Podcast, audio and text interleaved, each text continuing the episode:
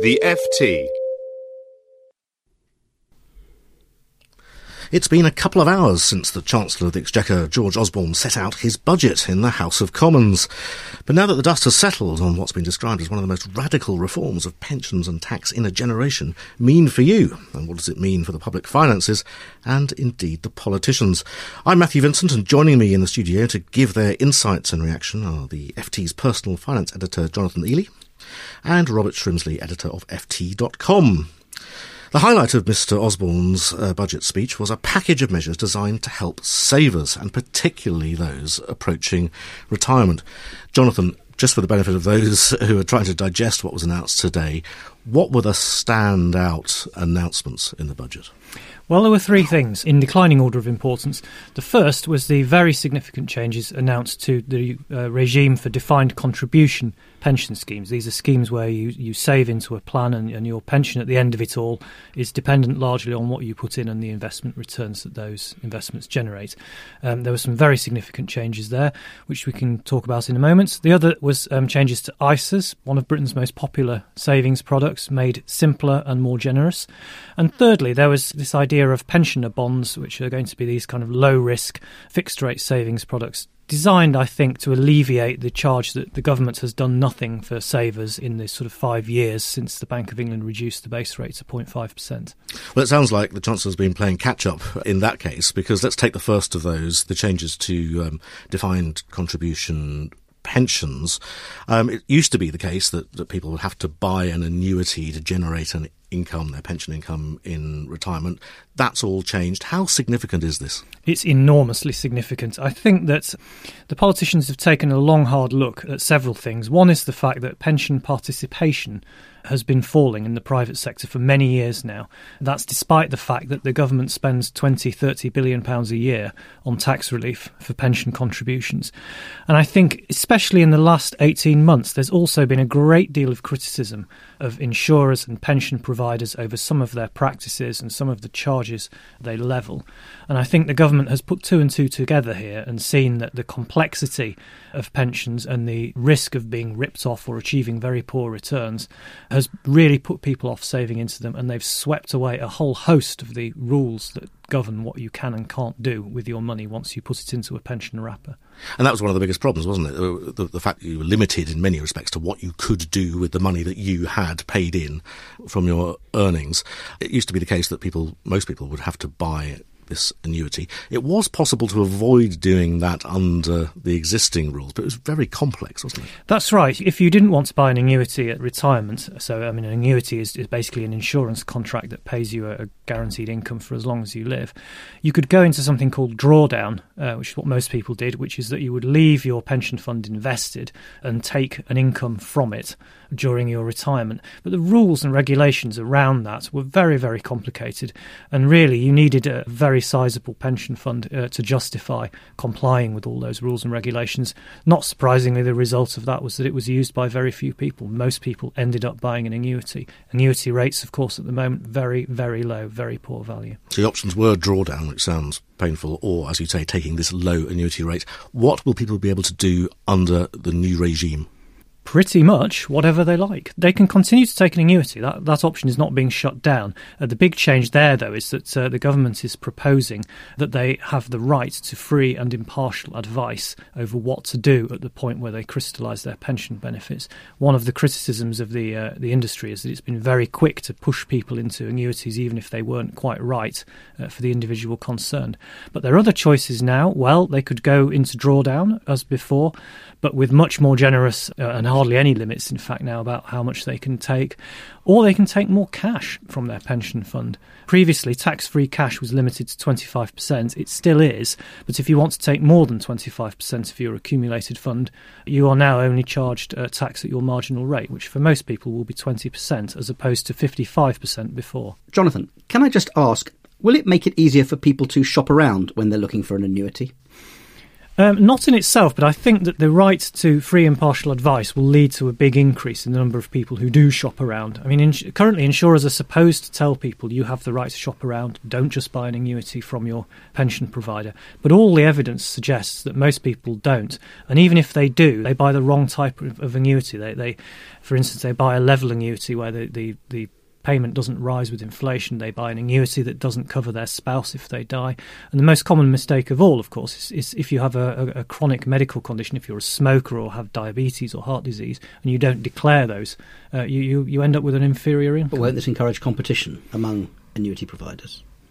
It will, yes, I think it will. Um, the other big change is that the, at the bottom end, um, people will be able to just take all of their pension fund as cash uh, if they have quite a small pension fund. Currently, the limit on that is uh, £18,000. It's rising to 30000 That is a big change. That will affect a lot of people. So, in simple terms, people will be able to take far more out of their pension pots any time they like, which, Robert, uh, uh, occurs to me to be not so much just a, a, budget for savers, but a budget for voters, or certainly those who are more likely to vote. Yes, I think the politics of this are quite clear. Um, there's a highbrow side to it and a low, low cunning side to it. The high moral part of this, let's let's give him the benefit of the doubt first, is that ever since Margaret Thatcher allowed people to buy their own council homes, the Conservatives have been looking for the next thing that's like that.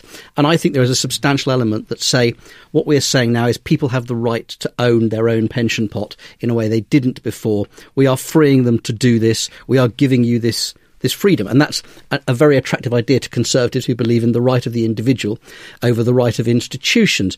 It does mean somewhere down the line we're almost certainly going to have some terrible scandal when people have been missold, but George Osborne will probably be long gone by then.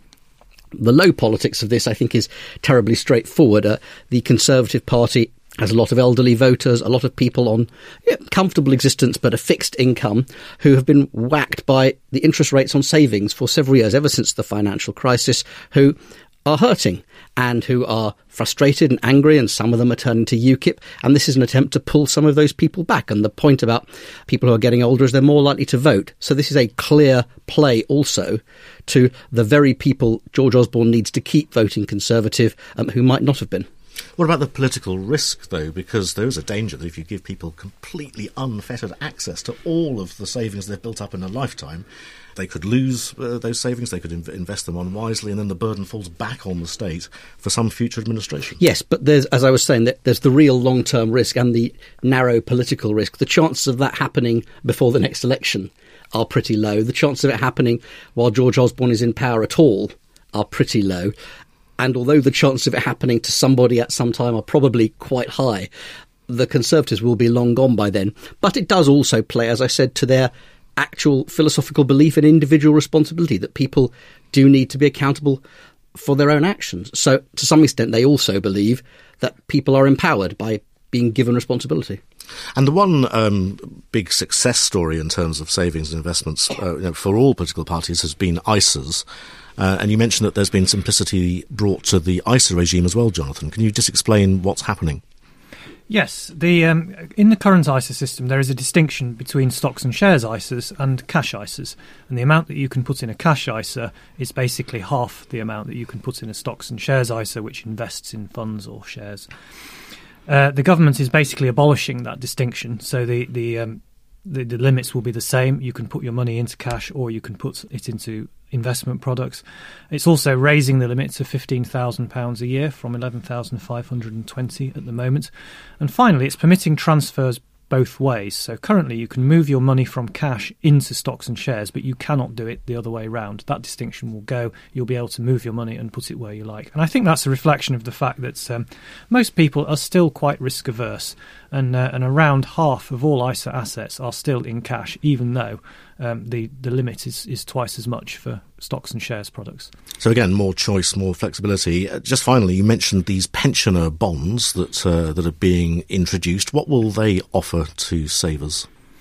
They're rather like time deposits, except that they will be run by National Savings and Investments. They will offer higher than market rates. Uh, with no no real sort of restrictions, no kind of gimmicky introductory bonuses or anything like that. And uh, I think people will feel very reassured by those. National Savings and Investments is uh, is a bit of a national treasure. People trust it. He's also raising the premium bond limit as well. Again, that's a very very popular investment product. I think something like 29 million Britons hold premium bonds. Is there also a possibility though that some of this pension money may find itself into into other assets? So pensioner bonds may be very safe and uh, and very secure. People talking about a buy to let boom off the back of all this. Well, that is a very interesting question. If you can get your money out of a pension wrapper as soon as you turn 55 there is, as you mentioned, a great danger that A, people will just um, blow it on a round the world cruise in a Harley Davidson, or that they will say, oh, I know, I'll put it in the buy to let market or I'll invest it all in a wine collection or some paintings. And uh, as, as Robert said, uh, sooner or later there will probably be an almighty mis-selling scandal. Another risk, of course, is that employers will close down defined benefit schemes at an even quicker rate than they have been doing to date, they will look at the sort of growing attractiveness of defined contributions and think, well, we don't need this risk and liability anymore. We'll shut down these schemes. There is a very interesting passage in the pensions document precisely on this point that the government sees the risk of people moving out at a pace of defined benefit schemes. And the particular risk to the government is that it actually might deny them a very important buyer of long dated gilts and it might drive up governmental borrowing costs. And it's very clear in the document that they're not going to do anything that encourages that to happen and they're even prepared to legislate to stop it happening. So they are very alive to that risk. The one other point I was going to mention on the politics of this is that this is not a budget or a series of measures for the poor. There are other measures for them, perhaps, but people who are benefiting from these savings and pensions changes are people with a bit of money to spend. They're comfortably off or better. And so this is also quite carefully targeted politically. And it comes with, at the time, he's introducing a welfare cap to hold down spending on benefit claimants, from benefit claimants. So Except know, pensions, of hmm. course. Mm, yeah. So we know how this is going to play on the uh, on the homepage of FT.com. How do you think it'll it'll play on the front pages of the papers? Well, it's very. I think that it will largely reflect the audience of those newspapers. But I think the kind of papers and the kind of websites that uh, George Osborne and David Cameron care about are going to receive this very well. Robert, Jonathan, thank you very much indeed. And that's it for our 2014 budget podcast. For the FT's full coverage of the UK budget, go to ft.com forward slash budget and be sure to catch the Money Show podcast special later this week. For more downloads, go to ft.com forward slash podcasts. Planning for your next trip? Elevate your travel style with Quince. Quince has all the jet setting essentials you'll want for your next getaway, like European linen, premium luggage options, buttery soft Italian leather bags, and so much more. And it's all priced at 50 to 80% less than similar brands. Plus, Quince only works with factories that use safe and ethical manufacturing practices. Pack your bags with high-quality essentials you'll be wearing for vacations to come with Quince. Go to quince.com slash trip for free shipping and 365-day returns. When you make decisions for your company, you look for the no-brainers. And if you have a lot of mailing to do, stamps.com is the ultimate no-brainer. It streamlines your processes to make your business more efficient, which makes you less busy. Mail checks, invoices, legal documents, and everything you need to keep your business running with Stamps.com.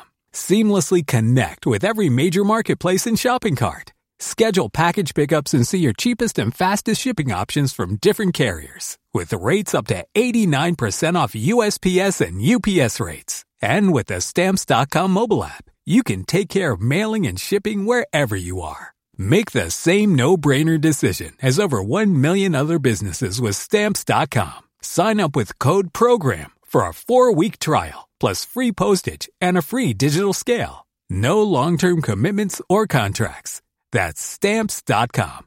Code program.